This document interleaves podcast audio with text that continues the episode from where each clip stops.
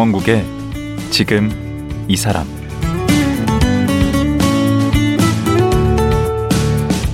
안녕하세요. 강원국입니다. 해마다 겨울이 되면 재방송되는 영화가 있습니다. 나홀로 집에라는 영화죠. 집에 혼자 남은 말썽꾸러기 어린이가 놀라운 재치로 도둑을 물리친다는 설정은 지금 봐도 맹랑하면서 재밌는데요.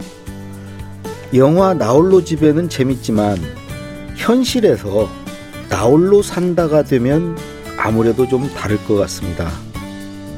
혼자 사는 사람들, 저마다 고민이 있을 텐데요. 1인 가구가 32%를 차지하게 된 이 시대에 영화계 신인 홍성은 감독이 혼자 사는 사람들 얘기를 영화로 만들었습니다. 지금 만나보겠습니다.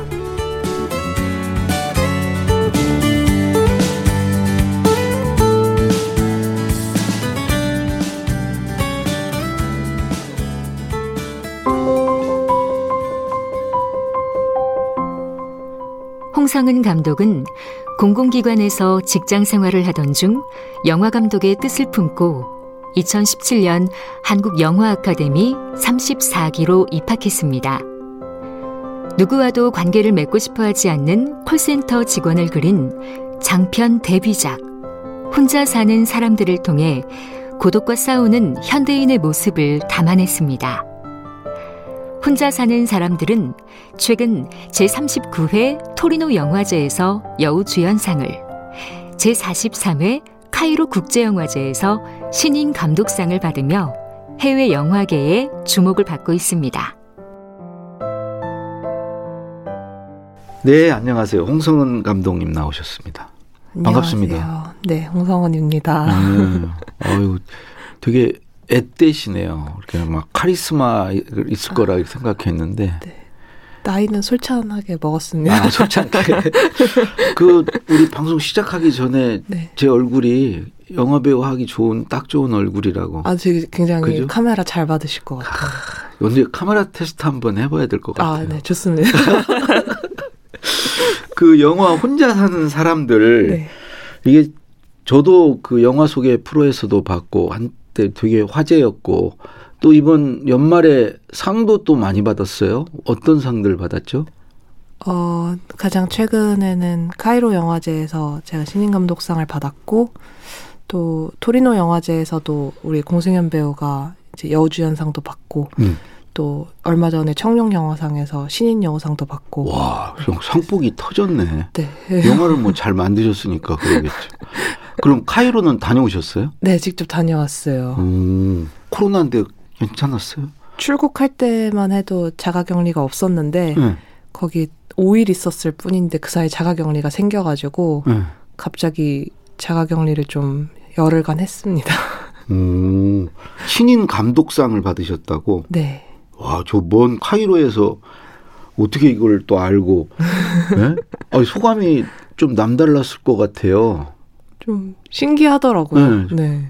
그 만들 때는 주변에서 아 이거는 사람들이 좀 많이 이해 못할 수도 있을 것 같다 이런 감정은 음, 뭐 한국이나 일본 정도만 이해할 수 있지 않냐 뭐 이런 이야기를 많이 들었었는데 막상 만들고 해외 영화제 다니고 그러다 보니까 사람들을 만나면은 느끼는 게 생각보다 다 똑같더라고요. 오, 그리고 다 하나같이 아 우리나라랑 한국이랑 되게 비슷한 것 같다라는 이야기를 다 똑같이 해가지고 아, 그쪽에서 똑같이 느끼는구나. 네 그게 좀 신기했어요.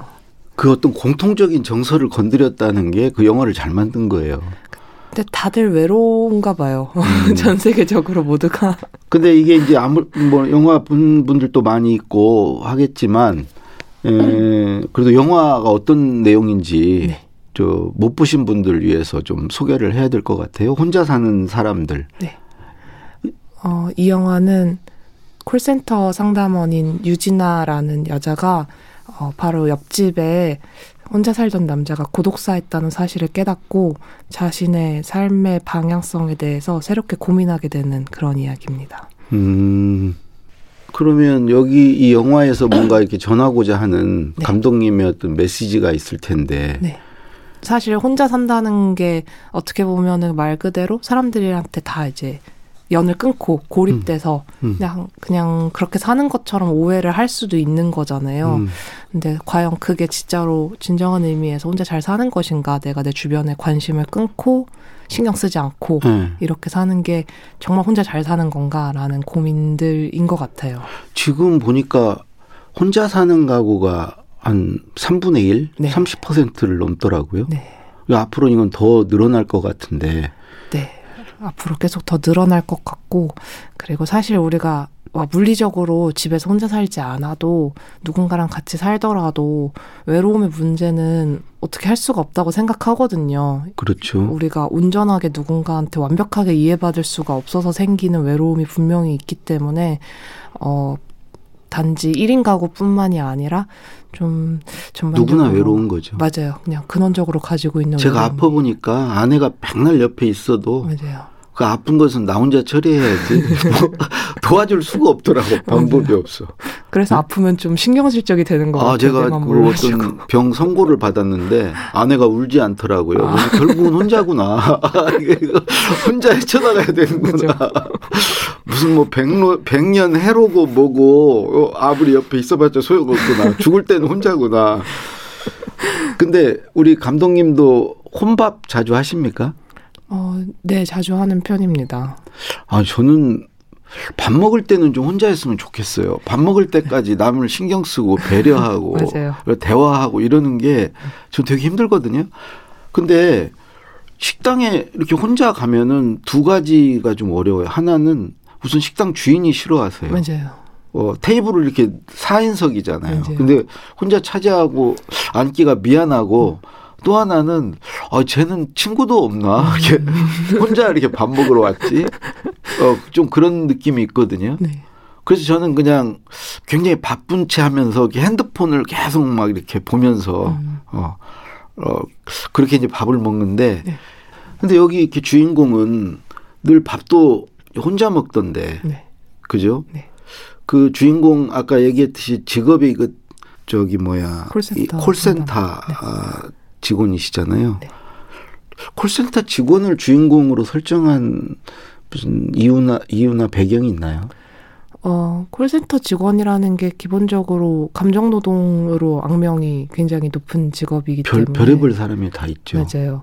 그래서 어떤 인간관계 안에서 오는 어떤 상처라던가 이런 괴로움들을 나타내기에 좀 정확한 직업이기도 하고 음, 이게 기본적으로는 같이 통화를 하는 상대방이 있는 일이기는 그 하지만 소통은 하는 거죠 네, 누군가와. 일종의 소통은 하는 거지만은 어, 엄밀히 말하면 혼자 일하는 거거든요. 음, 누군가랑 같이 일하는 것 같지만은 철저하게 고립돼서 일하는 그런 좀 양면성이 있는 직업이어서 네. 진아의 캐릭터를 드러내기에 좋은 직업이라고 생각했습니다. 음, 제가 이렇게 보면은 고립과 고독은 좀 다른 것 같아요. 음, 이제 그러니까 이제 고립감은 내가 이렇게 함께 하고 싶은데 네. 어울리고 싶은데 그게 이제 어떤 이유에서 이제 안 되는 것이고 고독은 스스로 이렇게 고독을 즐길 수 있잖아요. 네. 그 우리 이제 홍 감독님은 남과 이렇게 어울리는 걸에 대해서 어떤 감정을 느끼시나요? 저뿐만이 아니라 다들 비슷할 거라고 저는 네. 생각하는 게 혼자 너무 오래 있으면은 외롭고 네. 뭔가 내가 이렇게 사람들로부터 떨어져 있는 고립감이 들고 어, 왠지 불안하고. 네 그러니까 누군가를 만나러 나가면은 네. 또 막상 나가면 사람들이 다 제 맘 같지가 않잖아요. 그렇죠. 그러니까 막 이 사람들 때문에 피곤하고 상처받고 네. 그러면 또 다시 아 이러느니 차라리 틀어박히고 싶다 이거를 계속 왔다 반복하네요. 갔다 하는 양가적인 감정이 항상 있는 것 같아요. 음. 그 그래도 뭐 젊은 분들 보면 SNS나 이런데 혼자 사는 모습 막 올리고 음, 그런 걸 이렇게 한편으로 또 이게 즐기는 것 같기도 하거든요. 네. 음.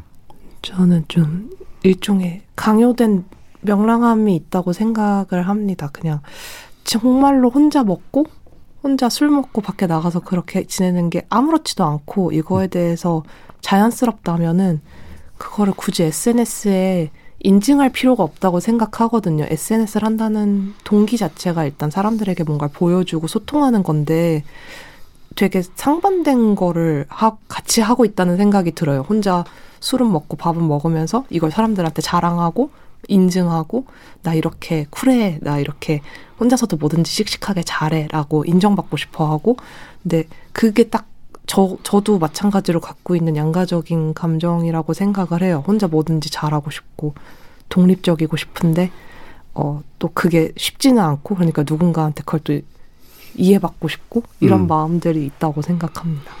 음, 그럼 이 영화에서 이제 궁극적으로 어 우리는 어떻게 살아야 되나 음.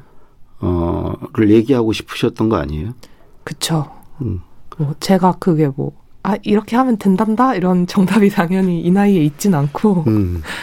그냥, 어, 지금. 물음을 던지는 건가요? 그쵸. 그냥 지금 제가 이 나이에 뭐 가지고 있는 뭐 일종의 작은 답, 결론은 어, 우리가 서로한테 좀 너무 잔인하지 말아야겠다. 우리가 음. 서로를 떠나거나 이별을 해야 되는 순간에도 어, 너무 냉정하고 잔인하지 말고 그냥 진심으로 어, 같이 있어줘서 고마웠고 이제 우리가 근데 헤어져야 되니까 우리가 이제 더 이상 같이 있을 수 없으니까 잘 가라라고 좀 진심으로 작별 인사를 하는 게 중요하다라는 이야기가 이 영화를 통해서 하고 싶었어요.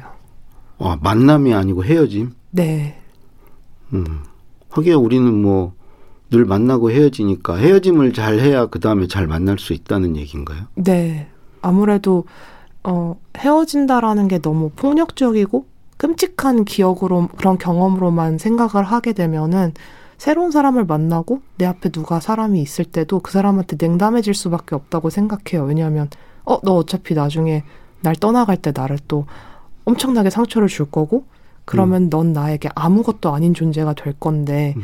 굳이 내가 너한테 잘해주고 널 만나서 너랑 관계를 맺을 이유가 있을까?라는 냉담함이 생긴다고 생각을 해요. 음. 근데 어, 아니야 우리는 이별을 하더라도 그 이별이 그렇게까지 폭력적이고 잔인하지 않을 수 있고 음. 그리고 너가 날 떠나더라도 그 우리 관계가 아예 제로가 되는 게 아니라 어 너랑 나랑 같이 있었던 시간들은 여전히 내 안에 중요한 경험으로 남을 거야 라는 믿음이 있다면은 바로 눈앞에 있는 관계에 훨씬 더 솔직하고 친절할 수 있을 거라고 생각하거든요.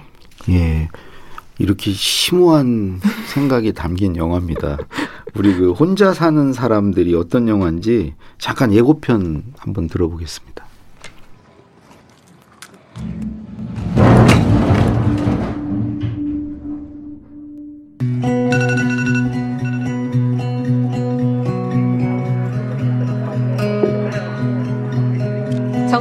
모시겠습니다. 상담원 유진아입니다.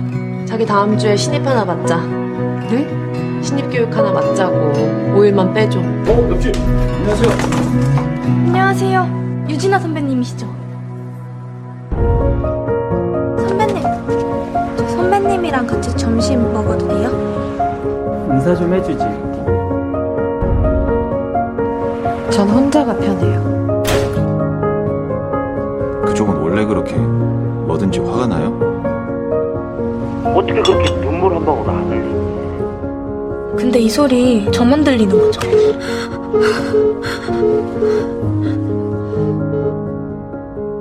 지금 거기 어디예요? 아, 뭐가 그렇게 즐거운데요? 사무실에서 전화할 땐 어렵지 않았는데. 지금 저 예고편에 네 사람의 목소리가 나와요. 네. 남자 둘, 여자 둘. 네. 여자 둘은 주인공 콜센터 그 여주인공과 진아, 그 옆에 후배 같아요. 같이 밥 먹자고 조르는. 맞아요. 수진이요. 그래서 그 가르쳐 주죠. 그 네. 후배를 그 가르쳐 주고 되게 가르쳐 주기 싫은데 이제 같이 하기 싫은데 맞아요. 어 팀장의 거의 강요에 의해서 이제 가르쳐 주는 두 여자분이 나오고 남자 둘은 네. 한 사람은 그 인사나 하고 지내죠 하는 분은 이제 나중에 고독사 하는 맞아요. 음, 그 사람이고 또 이 또 한 명의 남자가 나오죠. 네.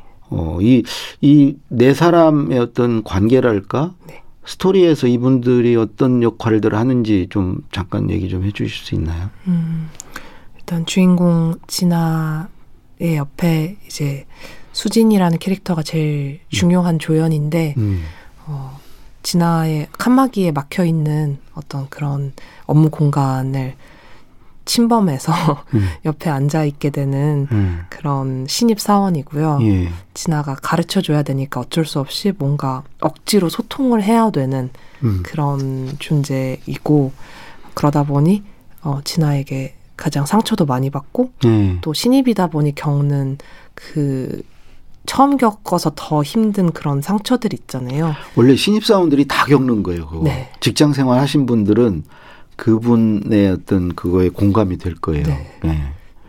그런 역할이고. 네. 그리고 어, 인사 좀 해주지라고 얘기하는 옆집 남자. 이 사람은 이름이 없어요.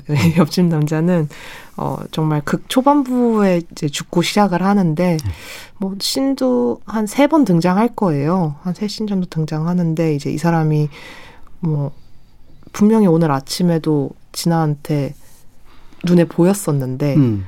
어, 진아가 퇴근할 때 와서 보니까 이미 죽은 지 일주일이 지난 사람이라고 이렇게 이야기를 그러니까 그분이 세 번 나오는데 네.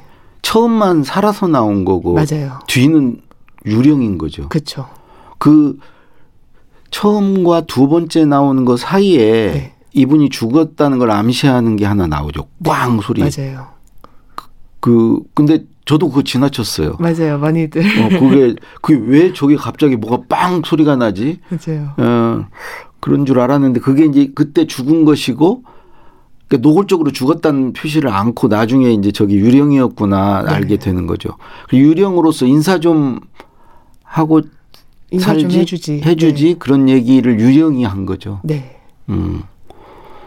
그, 그리고 또 한 명의 남자가 나오잖아요. 네. 이제 성훈이는 어 이제 옆집이 남자가 죽어서 비어 있는 그 집에 집값이 싸서 음. 이사를 오는 음. 그런 남자입니다.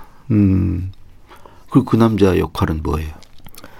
어, 저는 성훈이가 진아에게 작별 인사를 가르쳐 주는 역할이다라고 생각을 하면서 영화를 만들었어요. 음. 진아는 어, 작별 인사를 제대로 배운 적이 없는 사람이라고 생각하거든요. 그건 진아의 잘못이 아니고 그냥 언제나 사람들이 진아를 떠날 때는 굉장히 상처를 많이 주고 제대로 인사도 하지 않고 갑자기 떠나버렸기 때문에 진아는 작별이라는 건 정말 끔찍한 일이고 더 이상 자기 인생에서 일어나면 안 되는 일이라고 생각을 하거든요. 음. 근데 성훈이가 자기는 사실 얼굴도 본 적이 없는 이미 죽은 세입자를 위해서 제사를 지내고 잘 가라고 이야기를 해주는 모습을 보면서 어, 아, 우리가 작별 인사를 하고 살아야 되는구나라는 거를 깨닫게 해주는 그런 역할입니다. 음. 각본도 직접 쓰시고 지금 이제 연출도 하시는데 어느 게 재밌어요? 어, 잘 모르겠는데 기본적으로 혼자 일하는 거를 좋아하기는 해서 음, 각본 쓰는 거. 각본이 조금 더 심적으로 편하기는 합니다. 음. 결국은 이게 음, 과가 제 과 쪽이네. 혼자 있는 게 좋은 과. 네, 어떤 사람은 이게 사람이 어울릴 때 막 더 에너지가 이렇게 샘솟는 사람이 있고 누구하고 어울리면 막 기가 빨리고 해가지고 맞아요. 피곤해지는 스타일이 있잖아요. 네. 그 저는 좀 전자는 아닌 것 같아요. 후자 쪽인 것 같아요. 홍 감독님 저도 그런 거예요? 혼자 시간을 많이 보내는 편이에요. 예. 지금 나이가 네. 이제 30대 초반 중반. 중반이세요. 감독 전에는 다른 직업을 안 가지셨나요? 바로 감독이 되셨나요? 어, 원래는 공공기관에서 한 3년 반 정도 일을 했었어요. 공공기관 네. 그 코트라 네. 그 대학을 졸업하고 이제 거기 들어갔을 때만 해도 음, 영화의 꿈을 안 갖고 있었던 건가요? 어, 되게 막연한 형태로 어렸을 때부터 아, 나 나중에 영화 감독이 되고 싶어라는 생각이 있었어요. 네. 그냥 왜 어렸을 때 너 뭐 할까 나중에 이러면은 대통령 될래요 이런 정도의 느낌으로 음. 그게 있었는데 어 항상 어렸을 때 그런 이야기를 하면은 이제 어른들은 어 그래 그래 알았어 영화 감독 좋지 근데 나중에 나중에 일단은 공부하고 일단 음. 중간고사 잘 보고 원래 다 그렇죠. 예. 일단 대학교 가면 나 하고 싶은 거 다 할 수 있어 이러면서 계속 이게 미루는데 저도 그런 게 좀 내재화가 돼 있었던 거죠. 그런 얘기를 듣다 보니까 아 그렇구나 나중에 좀 나이 먹고 어른 돼서 하면 되는 거구나 음. 라는 정도의 막연한 생각을 가지고 있었는데 그렇게 그렇게 대학교 졸업하고 취직까지 했는데도 어 내가 영화 감독을 하겠다라고 생각한 그 나중 그 어른 됐을 때가 도대체 몇 살이지라는 생각이 들더라고요. 음, 그러니까 어른들은 이제 한없이 미루고 싶었겠죠. 근데 음. 저는 어 지금 20대 중반인데 이거 계속 이렇게 미뤄도 되나?라는 생각이 들면서 음. 어좀 고민이 많이 됐어요. 그러니까 정말 내가 영화 감독이 되고 싶다고 얘기한 게 진심일까? 얼마나 진심일까? 음. 그냥 멋있어 보이려고 하는 소리 아닐까라는 걸 스스로 의심이 되는 거예요. 근데 음. 어, 한번 해보지 않는 이상은 모르겠다 그거를 네. 이런 생각이 들어서 일단은 한번 해보고 생각하자라는 마음으로 시작을 했습니다. 그래서 시작을 뭘 하셨어요? 회사를 일단 그만둔 거가 시작이고 그 네, 다음은 그만두고 어 한국영화 아카데미에 이제 입학을 해서 예. 거기서 영화 수업을 듣고 단편 영화도 찍고 그렇게 보니까 34기면은 되게 한 기수가 그러면 1년에 하나씩 나오나요? 맞습니다. 그럼 34년이 된 거예요? 그쵸 이제는 40년 가까이 돼가죠. 저도 졸업한 지 한 4년, 3년 됐으니까. 오.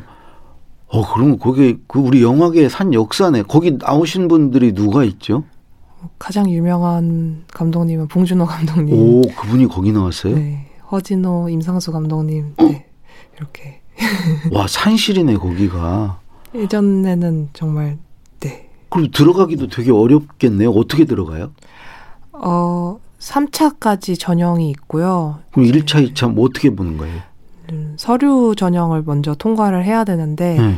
어, 본인이 직접 찍었던 단편 영화를 내거나 어. 아니면은 단편 영화 포트폴리오가 없는 경우에는 뭐 시나리오 글을 쓰거나 네. 이런 식으로 해서 통과가 되면은 네. 2차에는 모여서 필기 시험을 봅니다. 어, 뭘 봐요, 필기를 또? 이제 좀 순발력이 필요한 질문들을 해주세요. 저 네. 같은 경우에는 스카페이스라는 영화 있죠. 네 제, 그런 영화가 있잖아요. 음. 그 제목으로 이야기를 짧게 써봐라. 와, 나는 한, 한 줄도 못 쓰겠네. 그 다음에. 그게 필기 시험이에요? 네, 아니면은 이제 영화를 보여주고 영화 분석을 해봐라 이런 시험을 보고요. 그 다음에 3차로 이제 면접을 봅니다. 아니, 몇 대 1이나 돼요, 경쟁률이? 평균?